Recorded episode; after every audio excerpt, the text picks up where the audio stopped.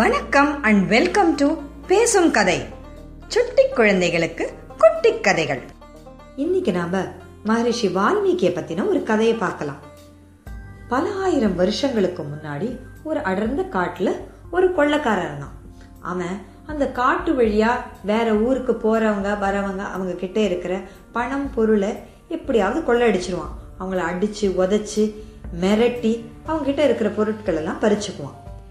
அப்படி இருக்கும்போது ஒரு நாள் மகரிஷி நாரதர் அந்த காட்டு வழியா வந்தார். அவரை பார்த்தோடனே அவர் முகத்துல ஒரு திவ்ய ஒளி இருக்கிறத பார்த்தான் அந்த கொள்ளக்காரன் ஆனா அவர்கிட்ட இருக்கிறதையும் கொள்ளை அடிப்போம் அப்படின்னு சொல்லி அந்த முனிவர்கிட்ட போய் முனிவரே உங்ககிட்ட என்ன இருக்கோ அதை நீங்க கொடுத்துருங்க. நான் உங்களை ஒன்றும் கஷ்டப்படுத்த மாட்டேன். மற்றவங்க மாதிரி உங்களை எதுவும் அடிச்சு மிரட்டலாம் மாட்டேன். நீங்க உங்ககிட்ட இருக்கிறத கொடுத்துட்டு நீங்க பாட்டு போயிட்டே இருங்க அப்படின்னு சொன்னான். உடனே மகரிஷி நாரதர் சொன்னாரு என்னப்பா இந்த மாதிரி போறவங்க வரவங்க கிட்டலாம் கொள்ளடிக்கிறியே? அவங்க வந்து எவ்வளோ கஷ்டப்பட்டு இந்த பணத்தை சேர்த்துருப்பாங்க. அதெல்லாம் நீ வந்து ஒரு நிமிஷத்தில் அவங்க கிட்டே பறிச்சுக்கிட்டேன்னா அவங்க எவ்வளோ உனக்கு சாபம் கொடுப்பாங்க? இதனால உனக்கு எவ்வளோ பாவம் சேரும்? இதை பற்றிலாம் நீ என்னைக்காவது யோசிச்சிருக்கியா? இதை வந்து நீ என்னதான் பண்ணுவ? அப்படின்னு கேட்டார். உடனே அந்த கொள்ளக்காரன் சொன்னா இந்த பணத்தை நான் மட்டுமா அனுபவிக்கிறேன்? இந்த பணத்தை எடுத்துட்டு போய் நான் என் குடும்பம் வசதியாகவும் சந்தோஷமாகவும் இருக்கிறதுக்காக செலவு பண்றேன்.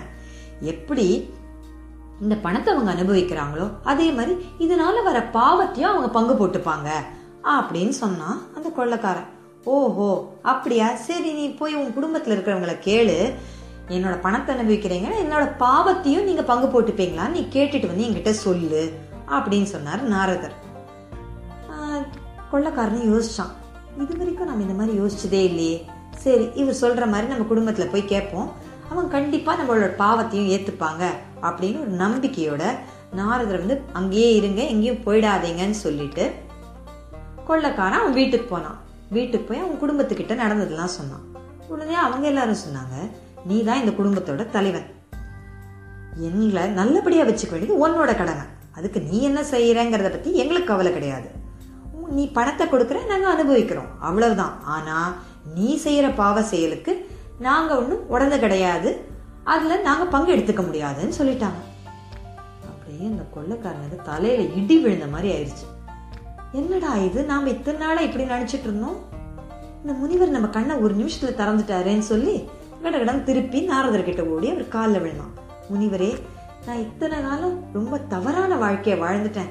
எத்தனையோ பேரோட வயிற்றுச்சல கொட்டிட்டு இருக்கேன் இதுல வந்து இப்பதான் புரியுது இந்த பாவத்தோட மொத்த சுமையும் என் முதுகுல தான் இருக்கு. இது என்ன பண்ண போறேன்னு எனக்கு ஒண்ணுமே புரியல. என்னோட வாழ்க்கையில இப்படி பாதி நான் வீண் பண்ணிட்டேன். இப்போ நான் நல்ல கதி அடையறதுக்கு என்னதான் பண்றது? இப்போ என் பாவங்களெல்லாம் கரைக்கிறதுக்கு நான் என்ன செய்யணும்? அது நீங்க எப்படியாவது எனக்கு சொல்லுங்க. நீங்க என்ன சொன்னாலும் செய்யறேன். அப்படின்னு சொன்னான். உடனே நாரதர் அவனை எழுப்பினார் அவன் முகத்துல ஒரு நல்ல தெளிவு இருக்கிறது அவருக்கு தெரிஞ்சது. உடனே அவர் சொன்னாரு எல்லா பாவங்களையும் நீக்கக்கூடிய ஒரே ஒரு அருமருந்து கடவுளுடைய திருநாமம் தான் யார் ஒருத்தன் கடவுளுடைய திருநாமத்தை திருப்பி திருப்பி சொல்றானோ அவனுடைய எல்லா பாவங்களுமே கரைஞ்சு போயிடும் அப்படின்னார். சரி நீங்க என்ன சொல்றீங்களோ நான் சொல்றேன் எனக்கு எதுவுமே தெரியாது இத்தனை காலமா நான் எதுவும் சொன்னது கிடையாது. நீங்க என்ன சொல்றீங்களோ அப்படியே செய்யறேன்னு இப்ப இவனும் ஒரு கொள்ளக்காரன் இவனுக்கு புரியுற மாதிரி ரொம்ப சுலபமா ஏதாவது ஒரு பேரை சொல்லணும் ஒரு கடவுளோட திருநாமத்தை சொல்லணும் அப்படின்னு நினைச்சாரு நாரதர். உன்னை அப்படியே சுத்தி பார்த்தார். சரி நீ ஒரு இடத்துல உட்காரு. கை கூப்பி நான் சொல்றேன். இந்த ரெண்டு எழுத்தை சொல்லு. மரா மரா மரான்னு சொல்லு அப்படின்னா அவனுக்கு என்னன்னு கூட தெரியாது. என்ன பேரு இது மந்திரமான்னு தெரியாது. ஆனா நாரதரை முழுக்க அவன் நம்பினான். அதனால கையை கூப்பி அவர் சொன்ன மாதிரியே மரா மரா மரான்னு சொன்னான். நான் திரும்பி வர வரைக்கும் நீ இதே மந்திரத்தை சொல்லிட்டுருன்னு சொல்லிட்டு நாரதர் போயிட்டார்.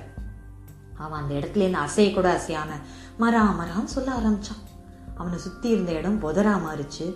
அவன் மேல ஒரு எறும்பு புத்தே வளர்ந்துடுச்சு.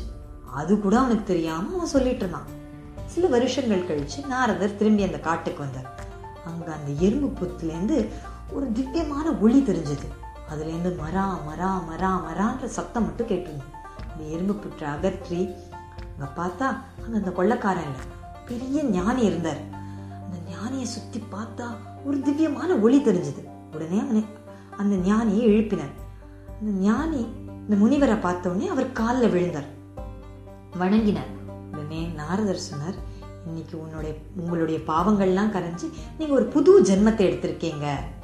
இந்த எறும்பு புற்றுலேருந்து வந்ததுனால உங்க பேர் இனிமே மகரிஷி வால்மீகின்னு இருக்கும். அப்படின்னு ஆசீர்வாதம் பண்ணார். வால்மீகம்னா சான்ஸ்கிரிட்ல எறும்பு புற்றுன்னு அர்த்தம். எறும்பு புற்றுலேன்னு வந்ததுனால அவருக்கு வால்மீகின்ற பேர் வந்தது.